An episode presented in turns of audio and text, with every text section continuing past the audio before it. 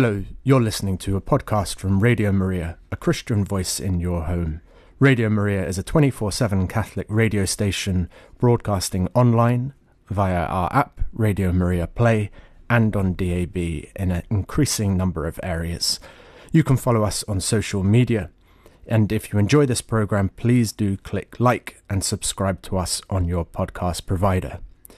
Radio Maria relies entirely upon listener donations. We have no other sources of funding, so please do consider supporting us with a monthly or one off donation so that we can continue to keep providing great programming free at the point of access. To donate or find out more, visit us at radiomariaengland.uk.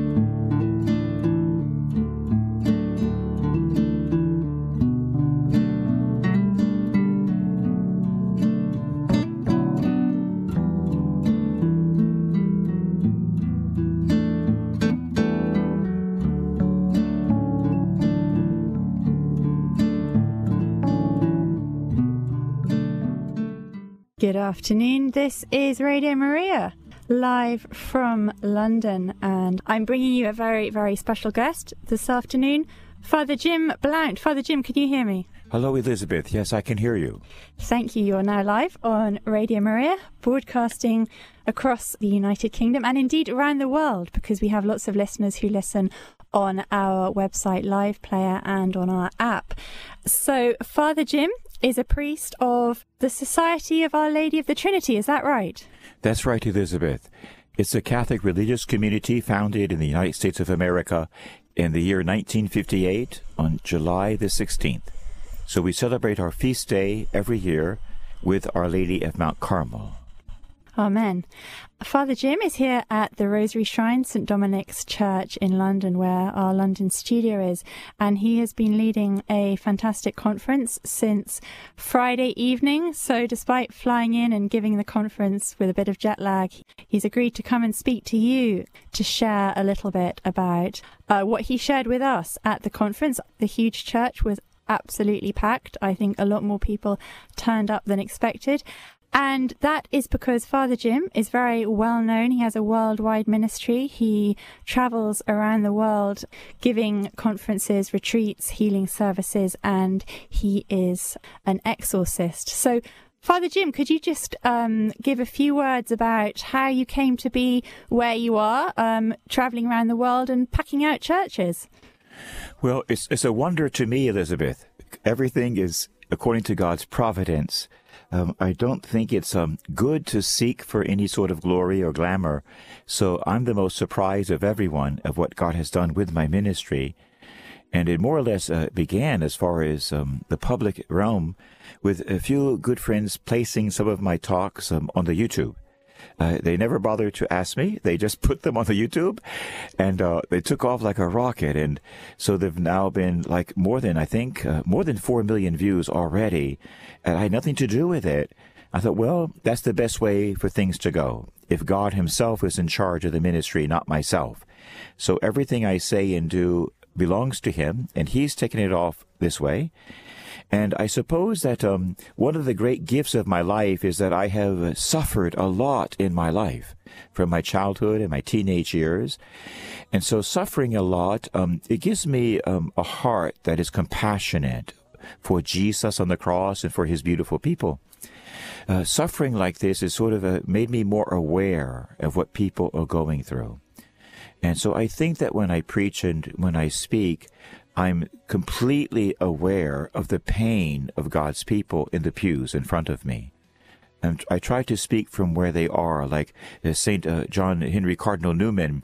He said that heart speaks to heart. And I, I believe sometimes when we preach, we're preaching from our heads as priests. And most people don't live in so much in their heads. We need to preach to their hearts. And so when I do speak to God's people, the truth of the gospel, I try to preach in such a way that it, it also penetrates their hearts and their souls. Thomas Aquinas um, did teach us at one time, and we're here at a beautiful parish that is run by the Dominicans. St. Thomas Aquinas, he once stated, he taught this in several of his, his books, that whatever is received is received according to the mode of the receiver. Whatever is received is received according to the mode of the receiver. So when we uh, speak or preach, teach or write, we need to shape our words to reach the one who's listening to us. Not to expect them to climb up a ladder to where we are, but we might need to climb down a ladder or up a ladder to where they are. And so preaching in that way, it seems to have touched many, many people. And I've been amazed at what I've been witnessing around the world. And I'm truly grateful to God for using a very small instrument to do something quite wonderful.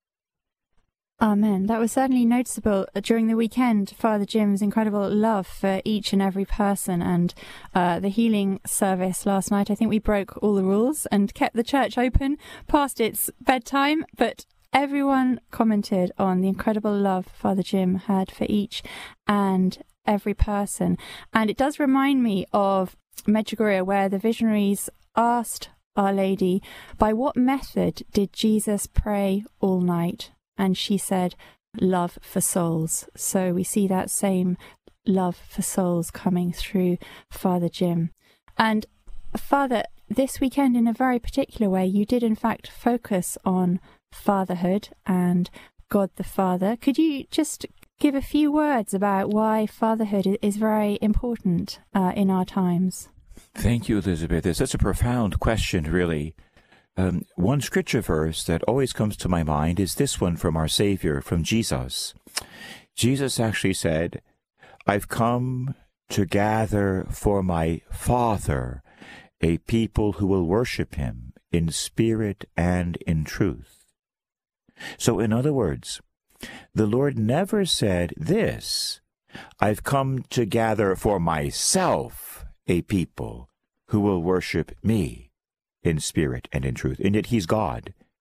Jesus was centered on His Father, and He died on that gruesome cross that I could be centered on His Father. And so, to quote that again, our Lord Jesus Christ, in the infallible words of sacred Scripture, said to us, I've come to gather for my Father a people who will worship him. And so Jesus himself, he proceeds from the Father and leads us back to the Father. Now, another angle to this is in my work in the deliverance ministry. I'm actually an exorcist by training. And I've had some unique experiences of seeing angels and seeing demons and fighting the evil spirits and asking for the assistance of the good spirits. And what I notice is this Satan um, hates God the Father. Uh, Satan hates all fatherhood. Satan hates all authority. That's because Satan is rebellious, you see, and his battle cry is, I will not serve. So anyone who has that battle cry within them of not serving, they're always going to rebel against authority. That's Satan's middle name. He hates authority, especially the authority of God the Father. And therefore Satan is out to destroy every remnant of the Father on the earth. And that would be, of course, and especially, he fights against every uh, type of fatherhood that's legitimate and holy. That is the priestly father, the priest father, and the natural father, the, the husband and father of children. Satan wants to destroy every last vestige of fatherhood on the face of the earth. Because he hates the father, therefore he hates the children of the father. Because he hates authority, he wants to emasculate every man in England and every man in the world so that men can no longer exercise their authority. So this is what we see when it comes to the issue of fatherhood today. Something that's good and glorious. God the Father is the origin of all that is good. Not some, not most, all that is good comes from the Father. And he's reflected in priest fathers and in natural fathers. Our enemy wants to destroy this, basically because he would like to take over every life and every nation. So the issue of fatherhood is something incredibly important. It's very important for every man to become a father, one way or the other. Uh, naturally or supernaturally, in some way, every man is called to be a father. So this is what partly what this conference was about. It's an incredible healing. And what I see in England and in many places, in most places around the world, is a huge father wound. That so many people are wounded by their own fathers or the lack of fathering.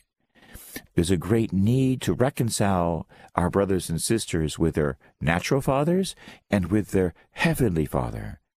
And not to think that if my natural father wounded me or offended me or crushed me, that that's an accurate reflection of the Heavenly Father. He's unutterably beautiful, and everything beautiful in your life comes from Him. That beautiful wife of yours, that beautiful sunset and sunrise, the roses, all the flowers and plants and trees and animals, all of it is from the Father. All things were made by the Father through the Son in the Holy Spirit. So the Father is unimaginably beautiful. And he is so beautiful that the angels in heaven are in awe of God day in and day out. They never get tired of it. And one day we want to enter that place where the glory of the Father is revealed to us. And when it is, we need a special grace called the beatific vision that we can bear the power of the beauty of God. It's so strong and so majestic we could not bear it without a special grace. Thank God for God, my dad used to say. Thank God for God Himself and for the Heavenly Father. You mentioned during the conference that um, you felt there was an orphan spirit. Could you just say a few more words about this and, and what should somebody do if listening now and, and they feel, yes, you know, I didn't have a father or my father mistreated me, you know, they realize that they do have that that orphan spirit. What what advice could you give to somebody? Well, the first step, if I've had a bad friendship with my dad, the first step really is forgiveness that God really, He's limited in showing me mercy if I'm not merciful to others. The same walls I put up in my heart against the one who hurts me, that also walls off God. So the first step is to tear down that wall between me and my dad and to begin a process of praying for my dad and forgiving him.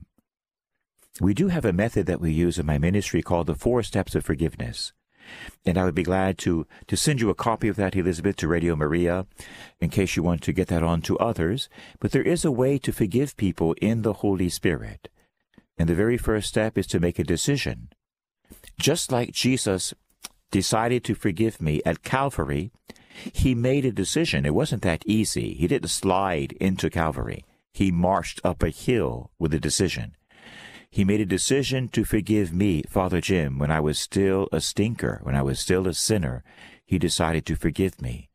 That's the essence of love is a decision. So the first step in forgiving your father, the creator of your father wound, is to make a decision. Well, Jesus died for me when I did not deserve it. I will forgive my daddy. Maybe he doesn't deserve it, but I'm going to forgive him as well. So forgiveness is the first step in this healing. And the second step is just as important, and that is very biblical. And that is, the Bible says, return a blessing for a curse. So if my dad yelled at me or cursed at me or was absent from me or was cold towards me, believe me, that's a curse. That's a type of curse. We don't want to return a curse for a curse. If my dad was mean, don't be mean back. If my dad was cold, don't be cold back. The Bible says return a blessing for a curse. So the second step to being freed of this loneliness of the orphan spirit is to begin blessing the one who hurt us, no matter what they've done.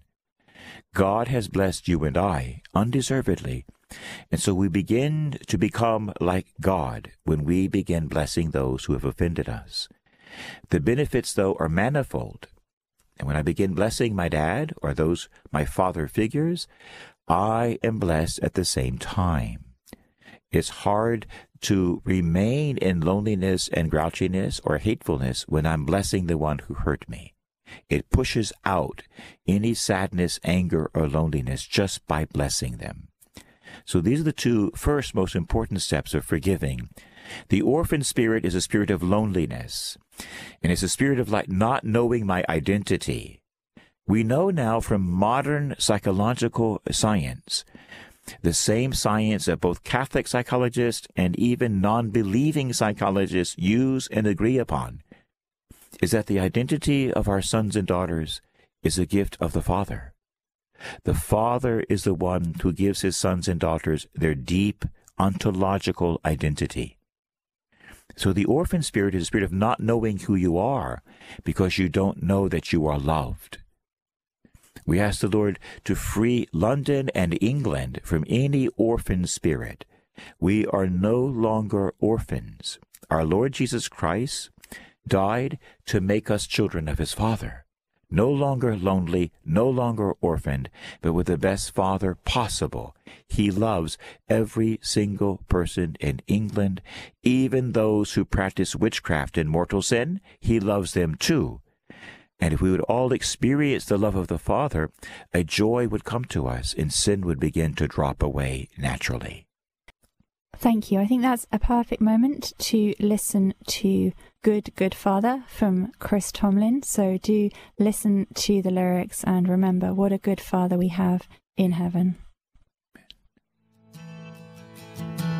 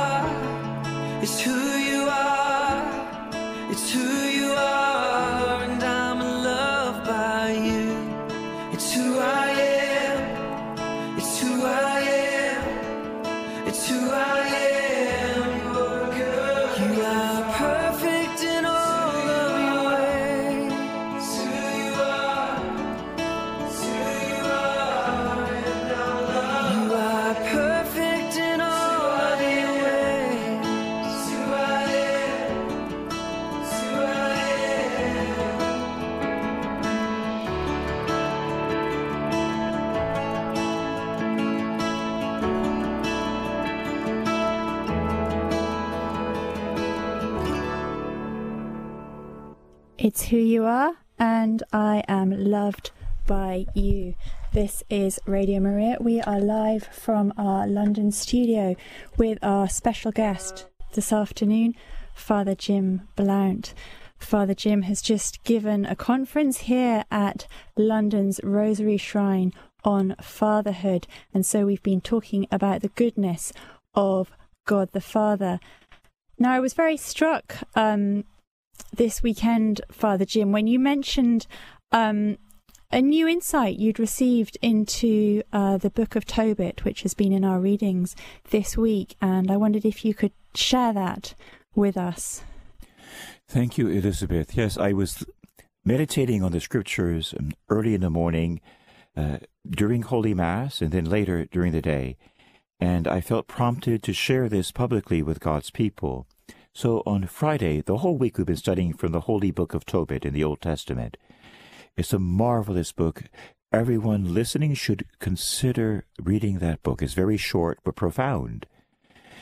But in this particular episode that we were studying from Tobit, uh, Raphael, the angel, is coming home with Tobiah. He was an angel sent from God in heaven to guide young Tobiah on his journey to find a holy wife. So this book speaks of the holiness of matrimony, but it also speaks in a special way of the love of a father for his son. So Tobit is the father and Tobiah is the young son. And Tobit sent Tobiah out with the help of a messenger. It was Raphael in disguise. And when Raphael uh, led Tobiah to the place to find his holy wife from another is- is Israelite family, they were on their way home with a new bride. And Tobiah is walking back with Raphael, again, who's disguised just as a friend or as a family member.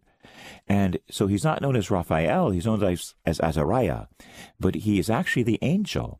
As they're walking home, he gives Tobiah special advice for his dad.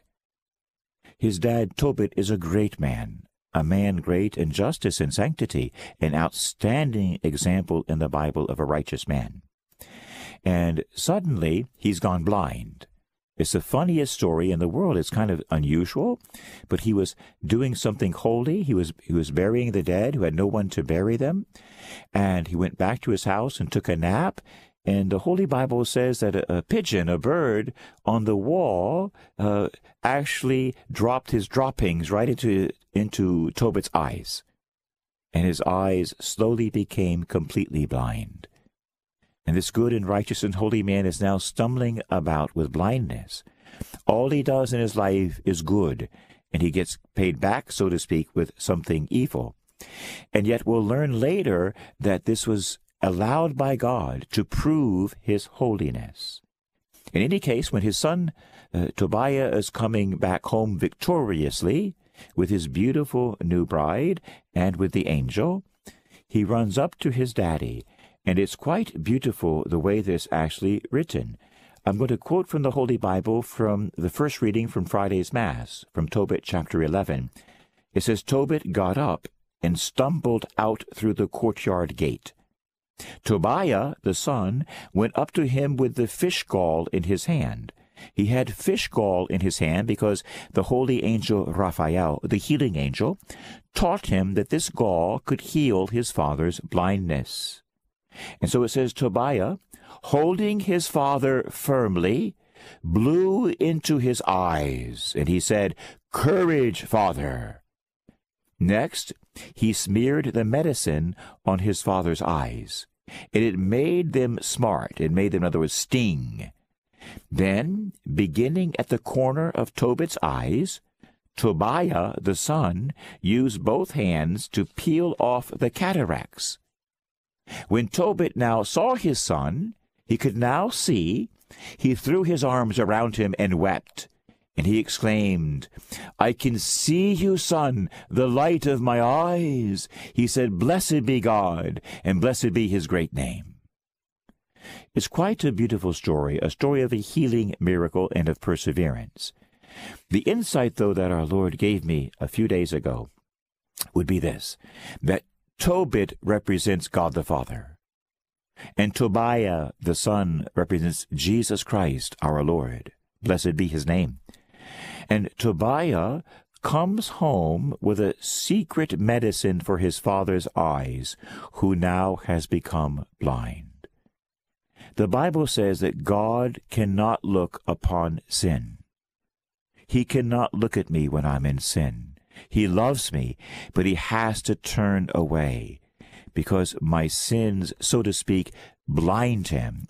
He weeps and he weeps over this. So the Father's eyes became blinded to me because of my sins. But Jesus had the medicine.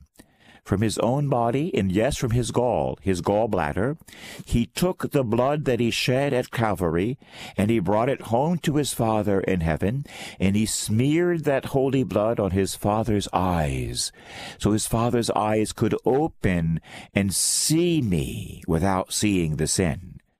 And so the Son's blood wiped away my sins and in a certain mystical way opened the eyes of his Father so he could now look at me and see me.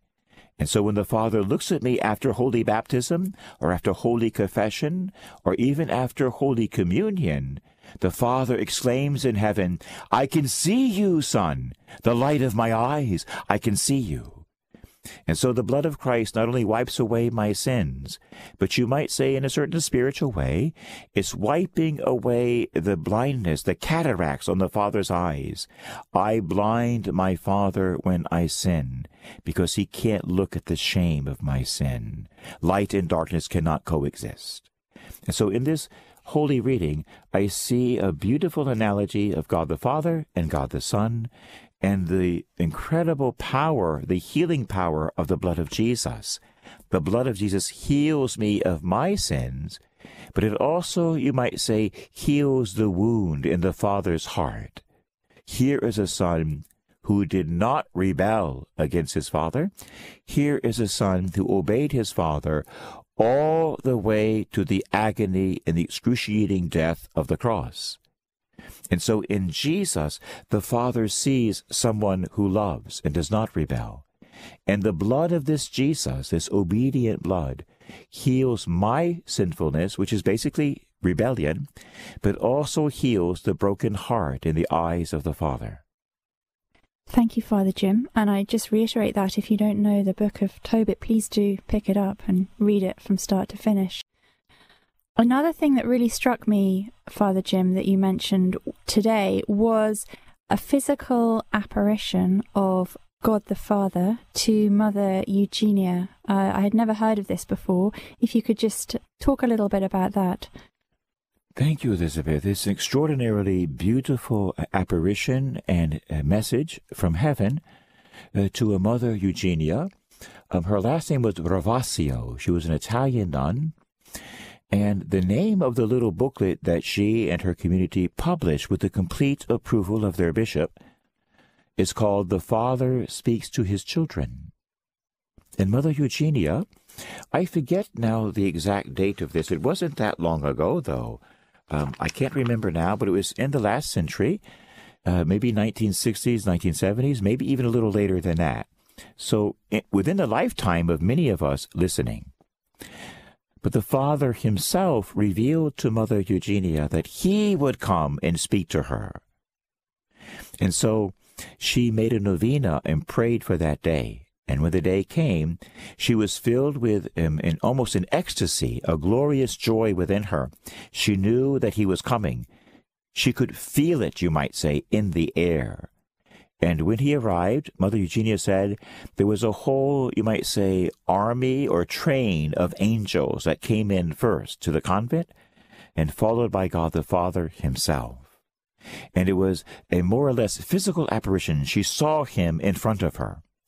He came into the convent and he sat down next to Mother Eugenia, right there in the parlor of the convent. He was glorious to behold and was wearing the crown of his royal divinity.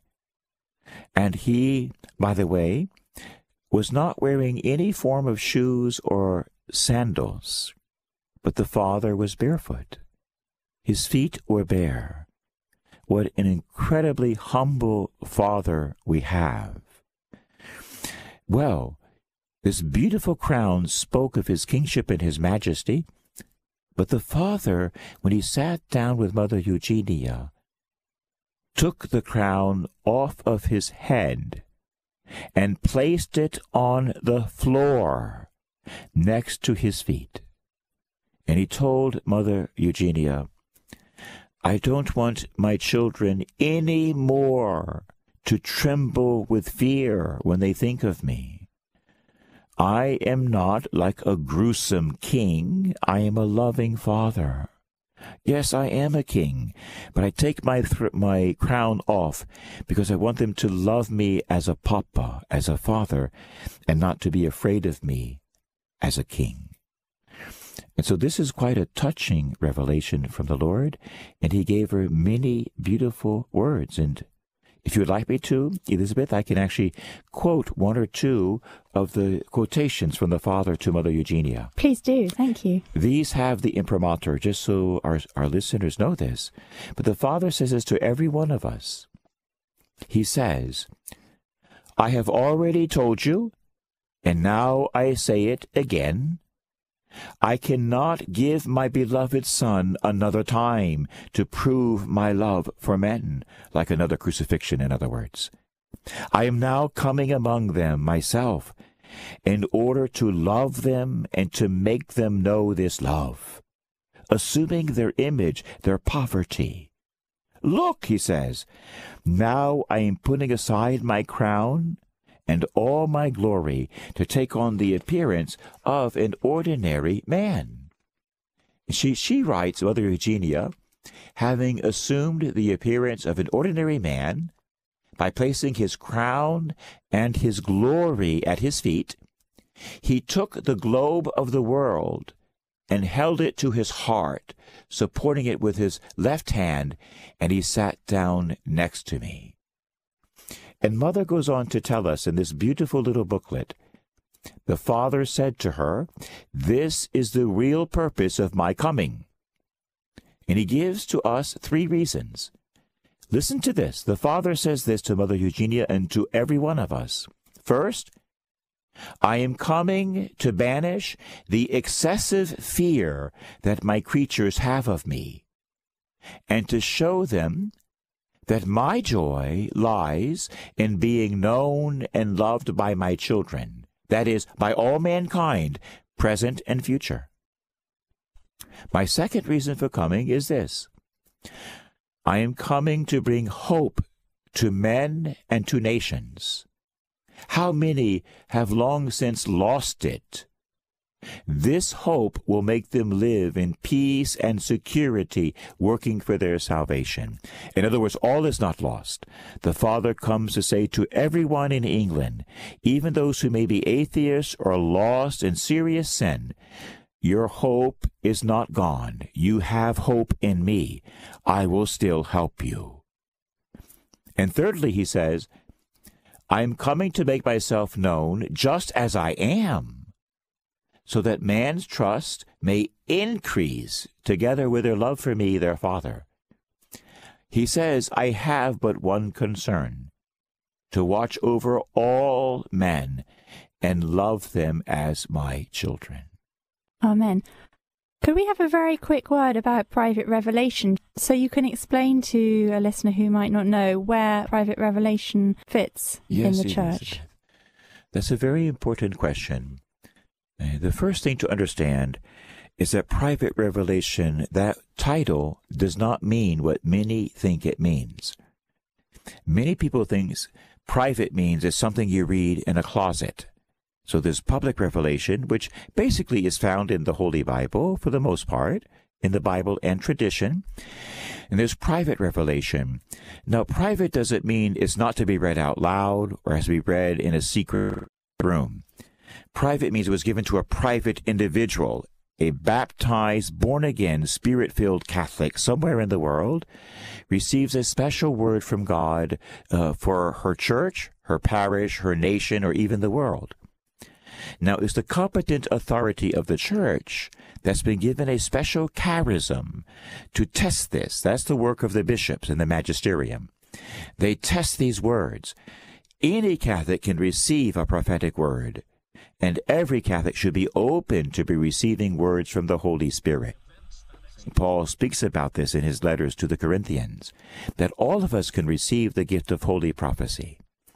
There are special prophetic words that are for more than, than just the person. So public revelation was given publicly to the 12, the 12 apostles with the Lord Jesus Christ. And that's been approved for all time.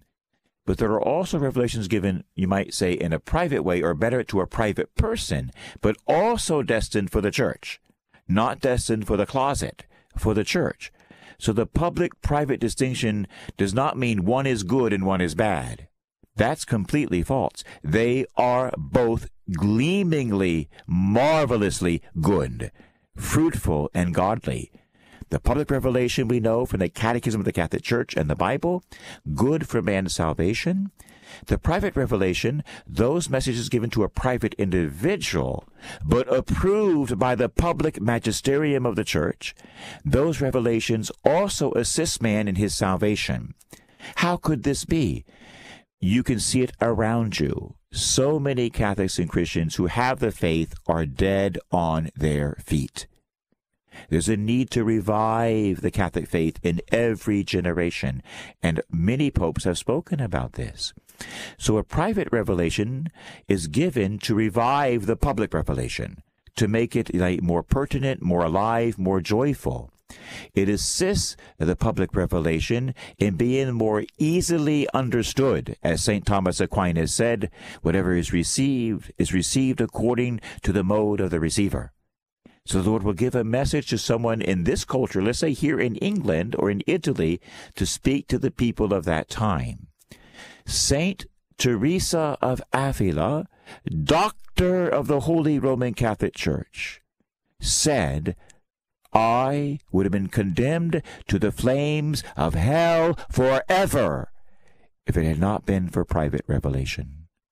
And so private revelation has a distinctive role to lead Teresa of Avila and all of us back into public revelation with perhaps a new and deeper insight. So we thank God for all of his gifts, and we thank him for public revelation and private revelation, with which both lead us to fall in love with God.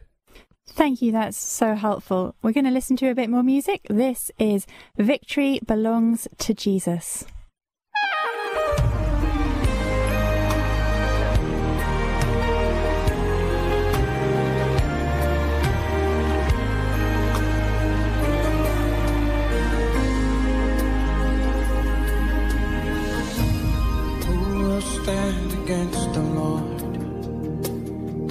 One can.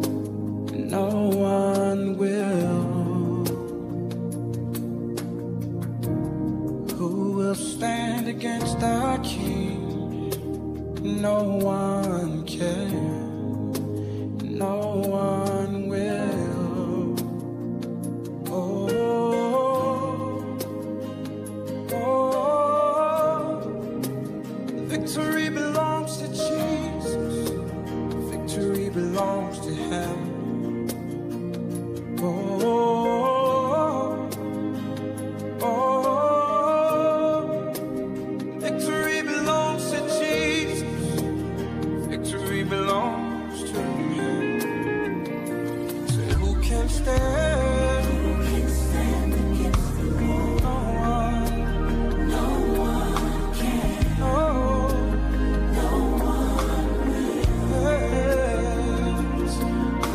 Who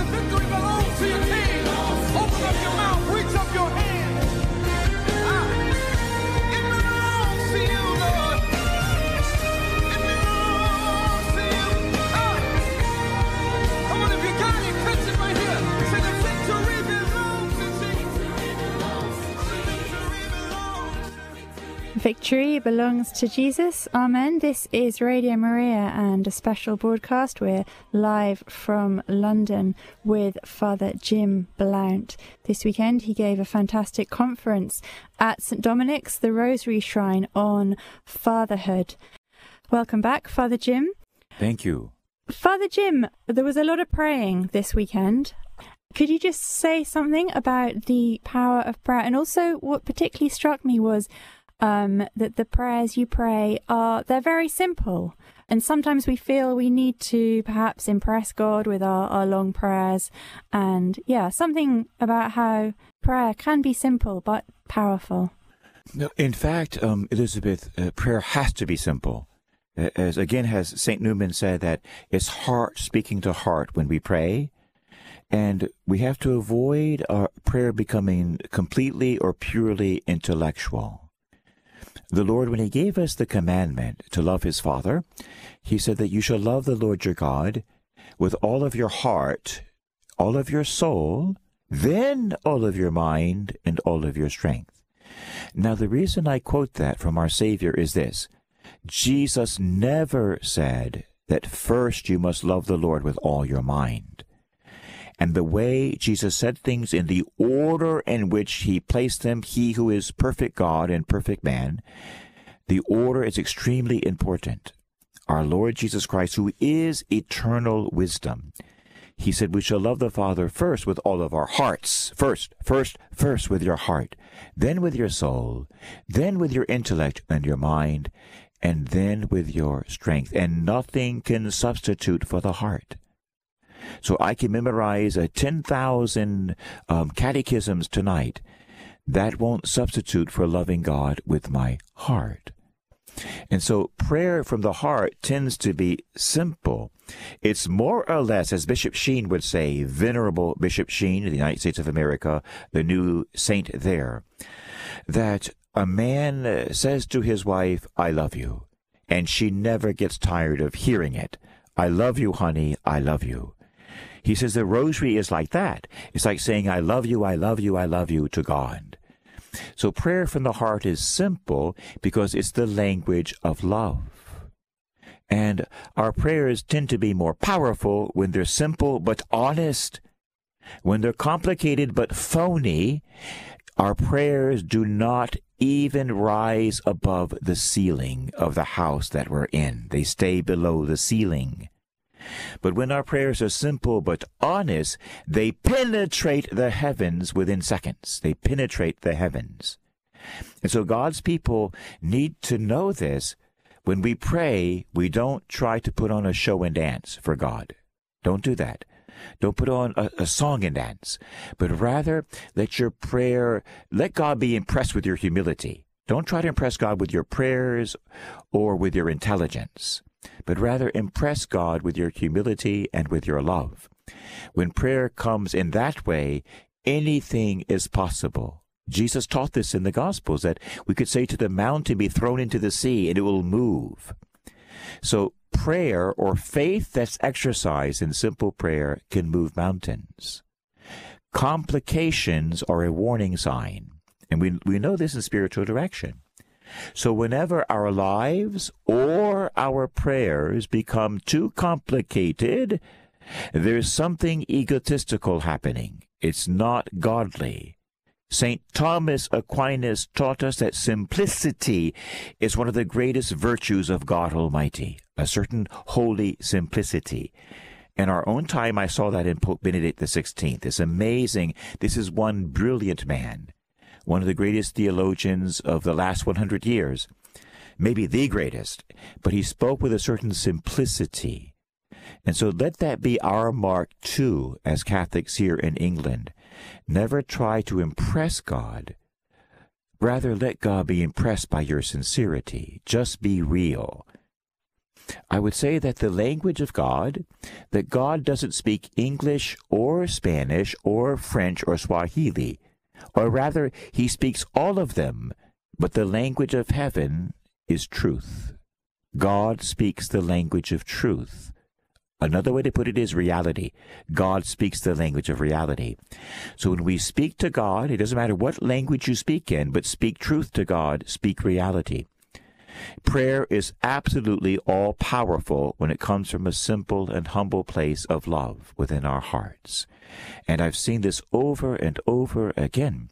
I'm so blessed because I'm in the healing ministry and the exorcism ministry, and I have seen hundreds, thousands of miracles. Uh, My own cousin was Father Robert de Grandis. He's gone to his reward but he was my Italian cousin, and he was in the healing ministry. So I, I come, you might say, from a heritage of the awesome glory of God. And I know that God can do miracles for anyone, including any teenagers listening to this right now. God can work miracles. I prayed over a young lady in a wheelchair in Seattle, Washington, uh, just a few weeks ago. She is 27 in the wheelchair for 10 years, completely paralyzed.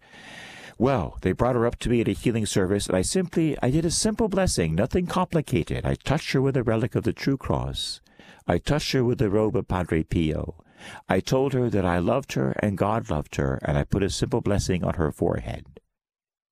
They wheeled her out to the parking lot to make way because I had to pray for 500 more people.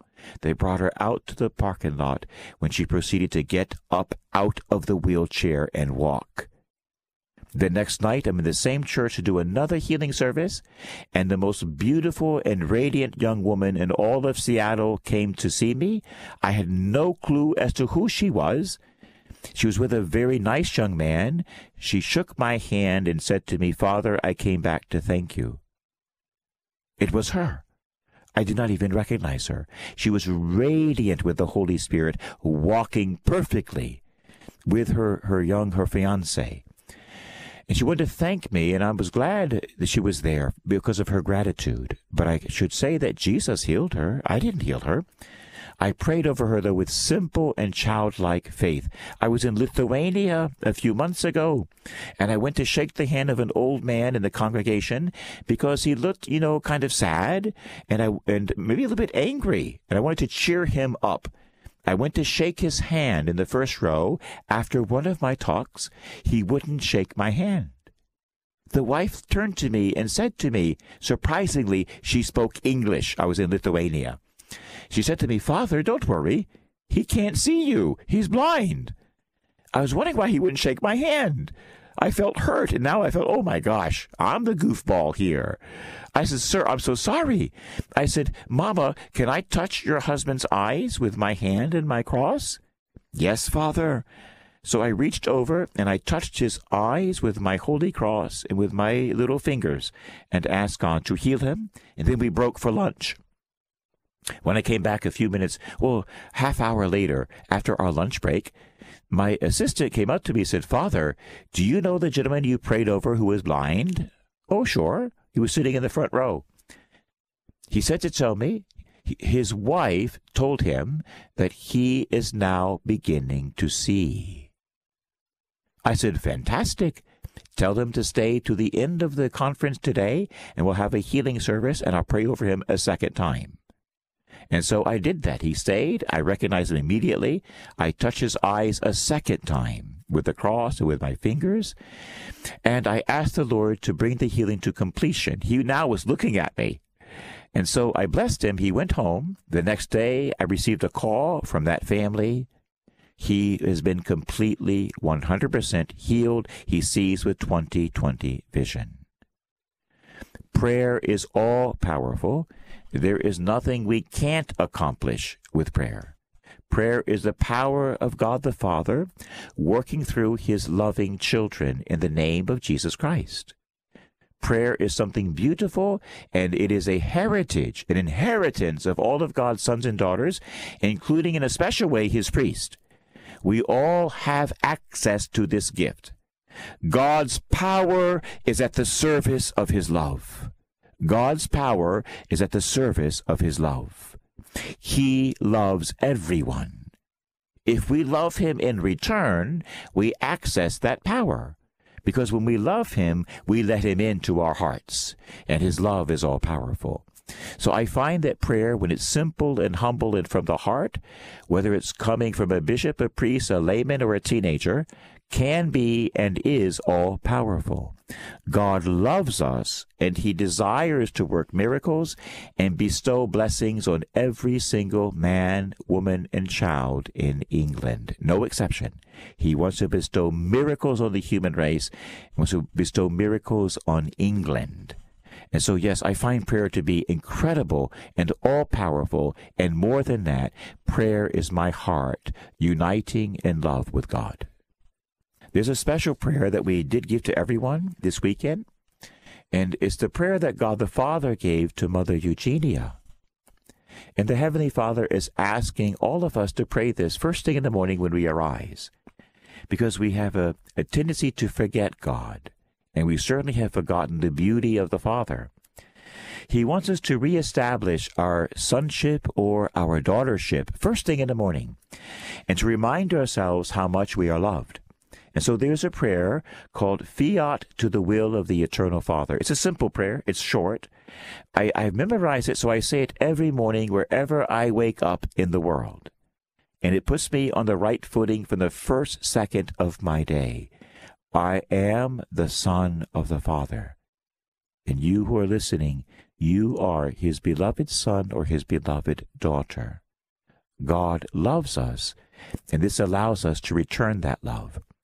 Elizabeth, can I say this prayer and perhaps you could answer after me phrase by phrase? Absolutely. In the name of the Father, and of the Son, and of the Holy Spirit, Amen. the morning prayer to be said upon arising.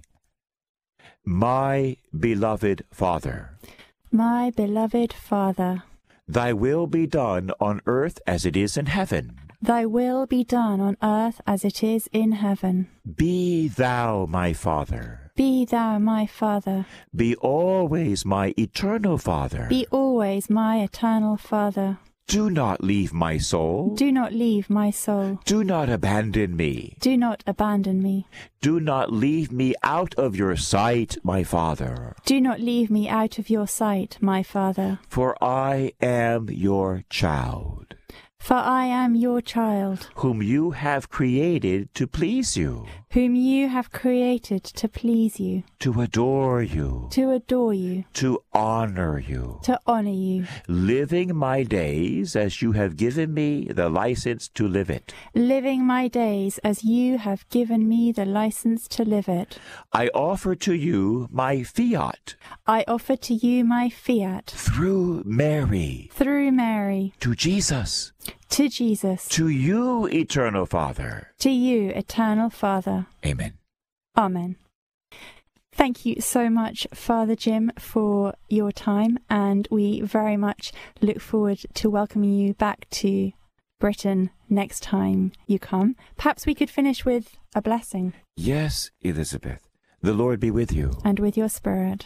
Father God, we adore you profoundly, and we wait for the day we know it's been prophesied when every single person in England will bow down to worship you in the name of Jesus Christ. We love England, my Lord, and we love everyone in England, and you love them even more. We ask through the shed blood of your Son, Jesus Christ, that every single man, woman, and child in England, in the United Kingdom, would be touched by the Spirit of your love, would experience the joy of your salvation, and would one day inherit eternal life. May Almighty God bless Elizabeth and all who listen to this broadcast and all of England. In the holy name of the Father, and of the Son, and of the Holy Spirit, and may Mary pray for all of you, and then your salvation will be assured. Amen. Amen.